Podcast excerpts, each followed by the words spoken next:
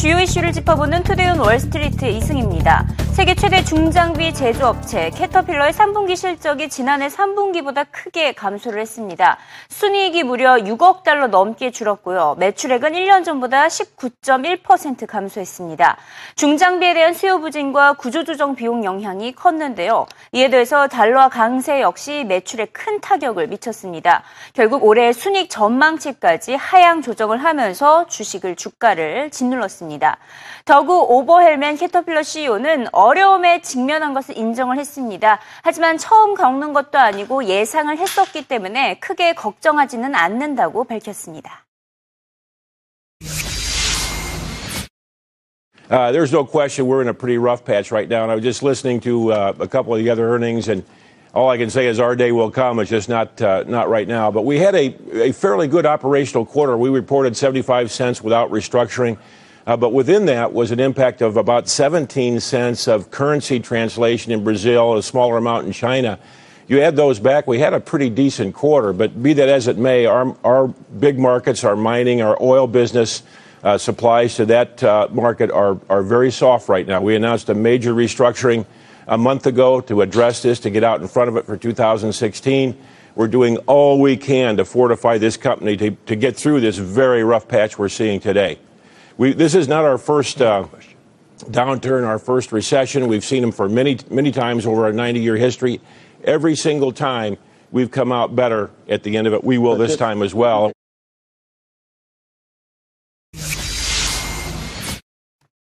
간만에 맥도날드에서는 호재가 전해졌습니다. 3분기 매출과 순이익 모두 시장의 예상치를 웃돌았는데요. 물론 시장의 예상치가 워낙 낮긴 했었지만 이렇게 어닝 서프라이즈 전한 것은 간만입니다.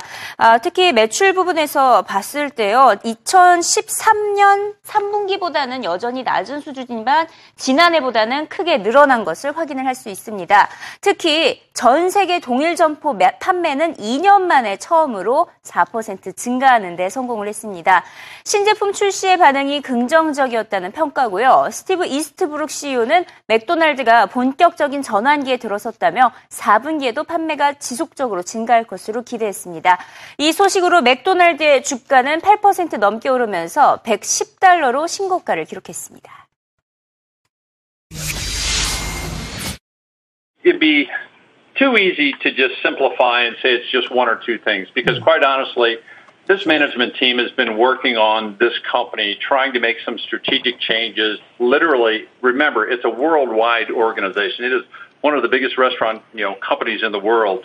And when, when I look at the results, you know, it, it was a great feel good quarter. There's no doubt about that. The comps were better than expected. Same store sales were better than expected in almost all of the markets relative to expectations. Um, and clearly, the uh, the earnings number was a much better than expected beat.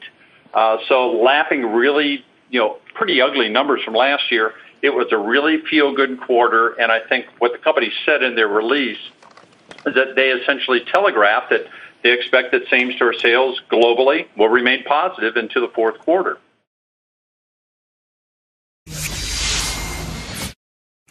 맥도날드는 올해 미국에서만 700개의 매장을 닫을 예정입니다. 비용 축소를 통해서 매출 증대를 꾀하고 있는 것인데요. 얼마 전에는 하루 종일 아침 메뉴를 제공해주기로 결정을 했었죠. 벌써부터 고객들의 반응 현지에서는 뜨겁다고 합니다. 하지만 이는 이번 실적에는 반영되지 않았습니다. 10월 6일에 출시된 상품이기 때문에 4분기에 적용될 것으로 예정이 되어 있는데요. 이에 따라 도이체뱅크는 아침 메뉴 확대 제공이 적용될 4분기의 실적이 3분기보다 더 개선될 것으로 내다봤습니다. First of all, breakfast isn't even in these numbers, and that's the beauty of it. Breakfast wasn't officially rolled out until October 6th, so I think what you're seeing is basic blocking and tackling that's finally coming to fruition under the new leadership. I How mean, much uh, I would- mean, How much do you expect breakfast to add to comps in Q4 then? Well, we'll hear more on the call probably, and if we don't hear it on the call, we'll hear some more details on the November 10th Analyst Day. But I I mean, the numbers that have been thrown out there are kind of in the 2% range to the comp, and keep in mind that's a higher margin.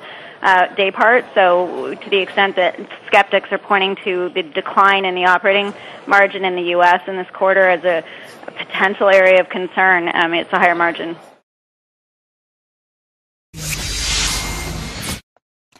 드디어 맥도날드에서도 경영진들의 노력이 빛을 발하고 있는 것을 확인할 수 있었습니다. 쉑쉑과 파이브가이즈 등 햄버거 전문점 등장으로 경쟁에서 뒤처졌던 맥도날드가 나름의 회생 방식을 찾아가고 있는 모습인데요. 이 배후에는 이스터브룩 신임 CEO가 있습니다. 진 크레이더는 새로 들어선 이스터브룩 CEO를 적극적으로 지지하고 있는 대표적인 인물 중 하나입니다. 그가 들어선 이후에 해외 사업이 많이 살아났기 때문인데요. 실제로 이번 3분기에서도 중국에서 판매가 많이 늘어났습니다. 맥도날드의 최대 시장인 중국 의 매출이 지난해 3분기보다 26.8% 증가했습니다. 짐 크레이머는 맥도날드가 드디어 모멘텀을 바탕으로 한 전환기에 접어들었다며 맥도날드의 투자를 지속해야 한다고 추천했습니다. It's about the idea of a simplified menu. It's about the idea of leadership.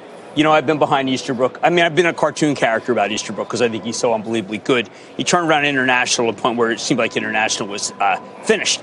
And he has re energized. There's a lot of negative stories out there that was been floated earlier this week about how the franchisees don't like him. Go do some work. Go speak to the franchisees. Not only do they like him, they love him.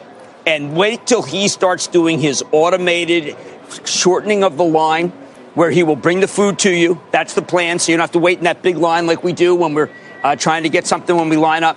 Uh, there are people who understand this is a one man band to, a certain extent because he's had to get rid of a lot of people.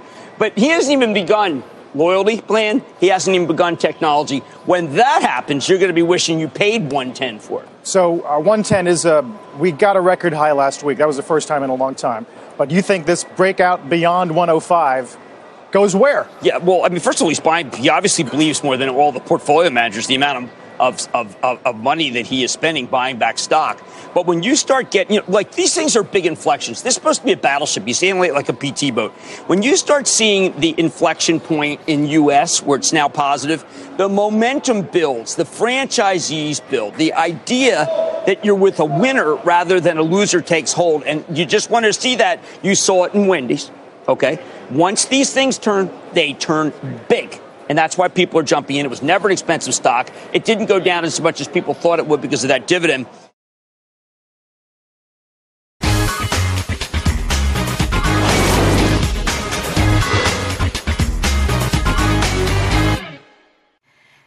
헤드라인 시간입니다. 장이 마감된 이후에 실적을 발표한 업체들과 관련된 소식이 많이 전해지고 있는데요. 특히 아마존의 주가가 10%나 상승을 한 것이 눈에 띕니다. 7월 아, 최고가까지 근접을 했는데요. 역시나 어닝 서프라이즈를 전했기 때문입니다. 예상을 했듯이 클라우딩 컴퓨팅 사업부의 이 성장이 매우 고무적으로 나타났습니다. 클라우드 컴퓨팅 사업부의 매출이 연간 9억 달러 가까이 늘어난 것으로 나타났습니다. 최근 몇 개월 동안 전 세계 대기업들이 줄줄이 감원을 이어온 것으로 알려지고 있습니다. 9월에는 HP가 3만 명을 감원하겠다라고 발표를 한 바가 있었죠. 이번 주에는 3M, 바이오젠, 크레딧 스위스, 디즈니의 ESPN까지 감원 소식들이 줄줄이 이어졌습니다. 챌린저의 조사 결과 지난달 감원 규모는 그 전달보다 43%나 늘었고 지난해 9월보다는 93%나 증가한 것으로 나타났습니다. 그만큼 기업들이 재정난을 겪고 있음을 시사하고 있다고 CNBC는 전하고 있습니다. 구글의 모회사죠. 알파벳 역시 어닝 서프라이즈를 전했는데요. 주가가 9% 상승을 했습니다. 이에 더해 클래스 C 주식도 51억 달러 규모로 추가 매입함에 따라 클래스 C 주식의 경우에는 11%나 폭등을 했습니다. 무엇보다 10억 명 이상이 모바일 검색 사용을 늘린 것이 긍정적인 영향을 미쳤다는 분석인데요. 클릭 건수가 연간 23% 증가한 것으로 나타나고 있습니다. 이렇게 아마존과 구글의 실적 어닝 서프라이즈가 전해지자 이 기업들의 대표들이죠. 어, 제프 베조스나 뭐 래리 페이지, 브린이 하루 만에 벌써 80억 달러를 모았다라는 소식도 후속 기사로 전해지고 있고요. 어제 시장을 크게 흔들었던 밸리언트 사건 기억나시나요? 매출 부풀리기 의혹을 받았었죠. 밸리언트 제약사의 주가 오늘장에서도 크게 폭락을 했습니다. 최근 2년간 밸리언트 주식을 추천을 해왔던 BMO 캐피털마저 투자 의견을 하향 조정을 하면서 부정적인 영향을 미쳤습니다. 월가 애널리스트들은 일단 현재 밸리언트의 주장을 믿을 수 없다는 입장을 내놓고 있고요. 어제 지분을 추가 매수했었던 행동주의 투자자 빌 애크먼만 이 5억 달러 이상의 손실을 계속 보고 있는 것으로 알려지고 있습니다. 엘리뇨 현상으로 인해서 곡물들의 가격이 크게 오르고 있습니다. 원자재 가운데 유일하게 반등하고 있는 것이 바로 농업 분야 이 곡물 가격인데요. 이에 따라 더블라인 기관은 곡물 투자를 추천했습니다. 원자재 상품 내에서도 분산 투자가 필요하다며 원자재 펀드 상품을 출시했다고 밝혔습니다. It's not a popular opinion to try to launch a commodity fund at this stage, but it's something that we've been investing in in our macro funds for many years. And so uh, it's just time for retail investors to have access to the sector, and we want to bring Double I's expertise to that area. You have a lot of long exposure, uh, obviously, to the, to the space. So where are we uh, in this area? Well, the commodity cycle, we know they can be prolonged to ups and downs. Uh, they, they tend to be very drawn out cycles, and there's a lot of technicals in the market. But uh, in reality, you know, this is a part of a portfolio. Uh, this is a part of an investor's asset allocation that can achieve diversification. So um, the the fund that we've created is not just long only. It does have the ability to short certain parts of the market, and we think that that brings more diversity and gives you other opportunities as well. What's attractive right now to Yeah. you in this space? Uh, well, what I prefer, if I have to pick a single sector, is really the agricultural sector right now. And the reason for that is just uh, the pressure we've seen from the El Nino system and kind of forecasting a tougher winter. Uh, that tougher winter being from the standpoint of uh, it's going to be a lot warmer according to all the uh, weather forecast. And so what that does is that puts pressure on the uh, on the field and the fertility, and ultimately they, it could it have some disappointing crops in this next year. Is that